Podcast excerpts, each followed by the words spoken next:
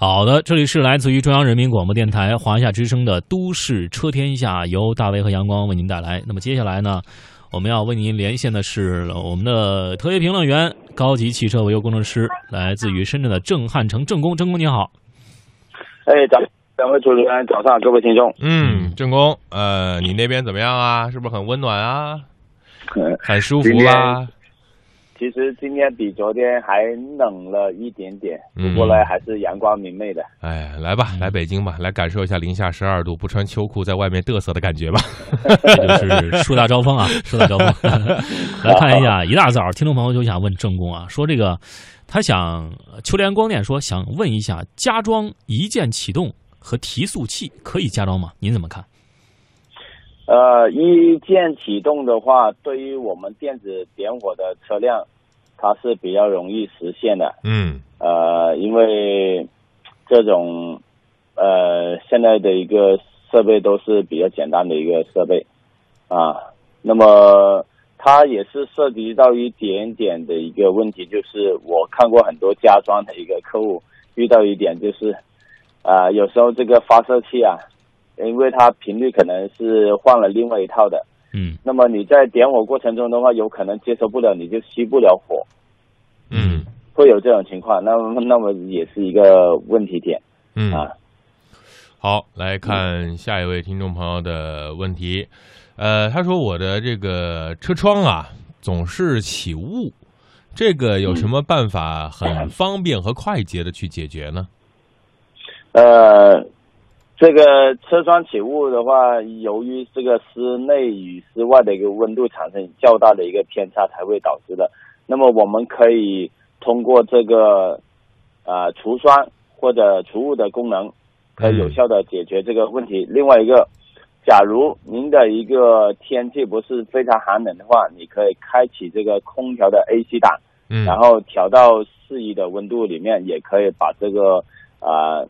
这个水蒸气把它吸走。嗯，好，来看福星想问郑工，他说老凯越昨天清洗怠速马达时，发现上下左右摇摆会有间歇性，正常吗？呃，间歇性这个是会有的，但是这个啊要看它的胶吧，因为它的胶有可能会老化。那么胶假如出现这个龟裂的话。一般维修站是建议把这个胶套把它更换掉的。嗯，好的，好的，来看下一位听众朋友的问题。他说呀，我的这个车呀，这个清洗怠速马达老凯越发现上下左右哦，这个刚啊问过了，嗯，问过了。来看下一位听众朋友的问题。他说我的这个车呢，呃，在日系手动挡，想问一下，发动机运行的最佳转速是多少？日系车也是要看排量的，因为我们其实是这样的，嗯，假如我们是四缸车，嗯，那么它的一个最佳转速应该是在七百二十五转左右啊。但是这个左右的话，因为呃根据不同车车体调教不一样，那么假如它是六缸车或者八缸车，那么它的转速就可能控制的更低，可能。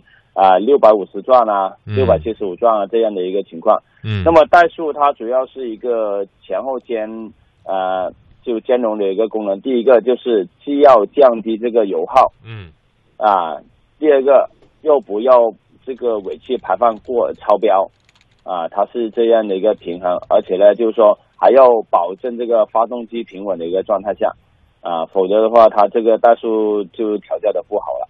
嗯嗯，好的。我们来看这位听众朋友想问正工，他说啊，我这个是老生常谈的问题，新车一千五百公里了，准备回老家，来回三千公里，我是做首保呢，还是回来再做呢？呃，要看他去哪个位置啊。嗯，那如果去非常寒冷的地方，我建议他是把首保做了，他顺便可以做一个安全的一个检测，就是有个呃底盘啊或轮胎螺丝啊这些都紧固一下吧。嗯，好的，好，来看下一位听众朋友，呃，这个起亚呀 K 二开门的时候呢会滴滴的响，啊，不是那种咔咔的响，请问这个是什么原因？呃，开门的时候最主要是要要听一下它到底是喇叭出来响声还是门铰链上面的一个响声啊。嗯。因为如果门铰链的响声，我们可以用一些润滑剂，啊、类似这 WD forty 的一个除锈剂，可以有效的解决。但如果你是啊、解锁的一个响声的话，那就要看一下周边有没有之前有没有被人家做啊、报警啊误报警导致的一个响声了。嗯，好的，来看这位听众朋友，他说，手自一体可以在 D 档开的过程当中换到手动吗？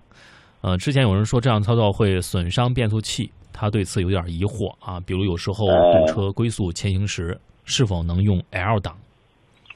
呃，是这样的，就是说行驶当中它是可以变为这个手动模式，嗯但是这个手动模式不是说你一切换进去它就变成很低的档位，因为嗯手动模式呢，它会根据你当时的车速，你切换进去还是原来的一个档位。嗯当你切换进去之后，你再人为的去降低档位的过程中，它才会降低这个呃车速的，才会降低这个转速的一个变化。嗯所以呢，不是说你在行驶当中切换成手动模式，它就会有问题。嗯。嗯好，这位朋友说，啊、我的这个车我就纠结买一点二 T 的还是一点八的，是四零八，呃，真工给他做一个指点吧。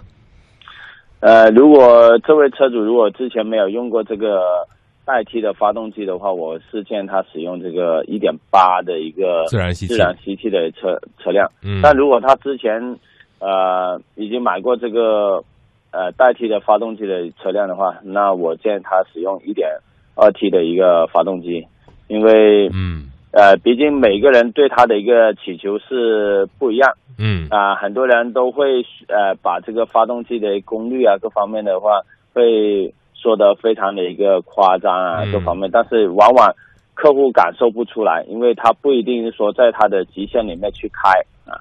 嗯，嗯好的。这位听众朋友说，正宫啊，我的这个新福克斯换了两个侧裙，这算改装吗？呃，侧裙的话属于改装的一个部分，但是呢，这个侧裙的话，呃，一般在年审的过程中可能还是过不了的。嗯，就是只要你对车辆进行了外部的大的改动，呃，和买车时的购车拍照的照片不相符合，都会要求改回原厂，就是出厂的要求。呃，金牛座二点七在市区油耗会高吗？呃，市区油耗本来就是就是高的，这个不用说，无论是哪种车型，除了啊那种混动啊 那种车辆之外啊，嗯那其他正常的一个烧油的一个车辆，在市区油耗都会高。嗯，因为首先这个金牛座啊是一个中大型车，自重也比较重。呃，第二个呢，它的排量也比较大，所以它的油耗在堵车的环境下、低速的情况下，我估计会在十11二个油十二个油嗯左右了啊。好，来看这位听众朋友说，这个比亚迪 F 三手动挡，新车四个月了，最近在行驶的过程当中，防盗器啊会偶尔猛叫，想问郑工这是什么问题？呃，这个防盗器要确认一下是加装还是原厂的。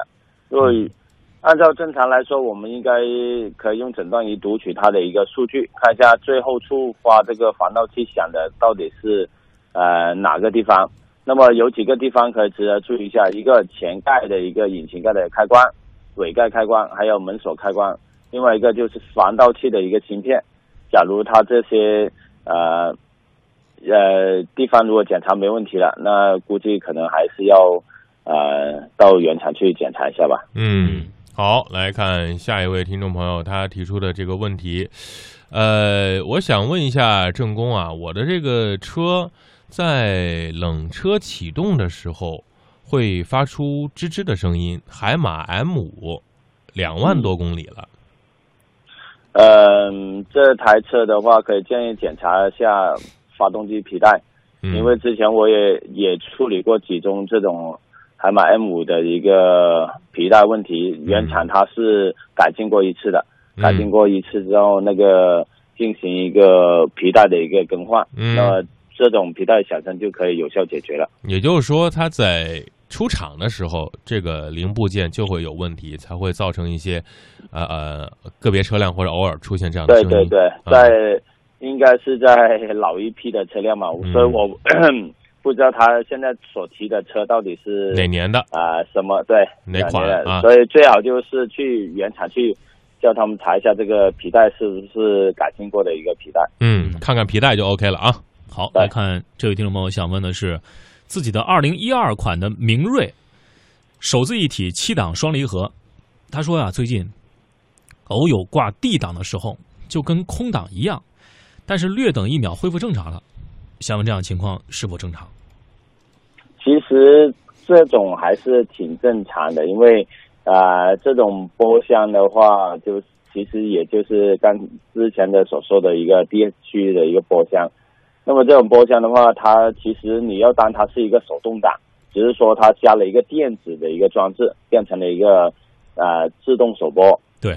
那么你手拨的话，你挂进去的话，它需要有个时间，就是有个切换的一个时间，所以啊、有时候它会延迟，但是一般热车起来的话，嗯这个波箱油的流动性好了，嗯那么它这种情况应会应该会消失。它一般出现问题的是什么呢？就挂档不走，就嗯完全的不走、嗯啊，或者行驶当中完全的就丢失动力，这种就是有异常的。嗯，完全的丢失动力啊，这是非常危险的。呃，来看看这款车，他说呀，我的这个车呃一点八自动智能版，刚买的车，才跑了三百多公里，显示的油耗是十二点一升每百公里。这个油耗是正常的吗？但是你没有说具体的车型和排量啊。这油耗是不太呃不太准，为什么呢？因为我们按照提车回来之后呢，嗯它的平均油耗可能是一个呃从厂家出来就一直是这样维持的。嗯那么我们需要重新重置。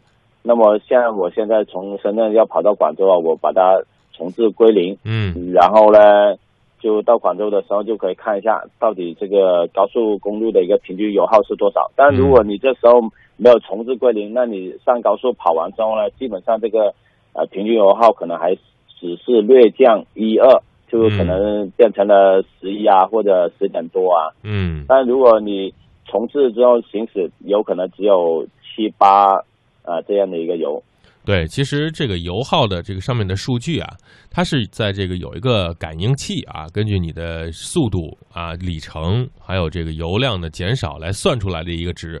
嗯，其实大家如果用一些笨方法，比如说你把这一箱油加满啊是多少升，然后跑了多少公里，大概的自己来个五六次，这样平均的算一下，就能够把这个油耗算出来。而且新车处在一个磨合期，油耗高呢，也应该是可以理解的啊。对，来，来看这位听众朋友，他说：“这个正宫，我想问一下，这个抛光多少次来一次合适呢？呃，抛光其实我们是一般会根据这个呃我们的一个外部的一个粗糙度啊来衡量的。假如你这个不小心附着了一些嗯，外部的一个异物，那我建议是可以做一个一定的一个打蜡处理，未必达到抛光。但局部的地方，如果你打蜡也没办法去除这脏东西的话，嗯那就要用抛光来处理。那抛光的时候呢，它有可能会伤到原来的一个光漆，嗯那你这时候需要用恢复性的一个蜡水把它呃再打上一层蜡，嗯那么才能好好保护这个呃就是表面的一个光漆。不建议经常做这个抛光的一个处理啊。对，其实油漆啊，还是有一个保护层的啊，就像简单来说，就像你的这个皮肤一样，你总是给它去死皮啊，然后给它磨砂呀，这那呀，你这皮肤就越来越薄啊，对吧？你对更容易受到侵袭。啊，不要问我为什么懂啊。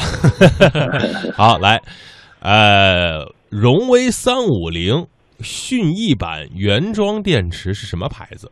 我可以换别的牌子的电池吗？呃，之前有出过一些风帆的嗯。啊、那么一般的电池都可以用，但是呢，一定要按规格来买，就是说，嗯起码第一个、它是一个比较正常的一个电池，嗯。因为呢，市面上有一些小店它会拿一些就旧电池回来改装的。翻。新啊，那么对翻新。第二个就是容量一定要啊、达到原厂的标准，不要嗯。低于原厂的一个标准。嗯。啊，大小也是，因为安装要比较方便一点。好，最后郑工来说一下，如果大家找您去车应该怎么样的联系方式？可以到深圳市福田区滨河路的九千三百三十三号，呃，售后电话是八三八九四个八，就可以找到我了。感谢郑工，嗯下周联系再会。拜拜。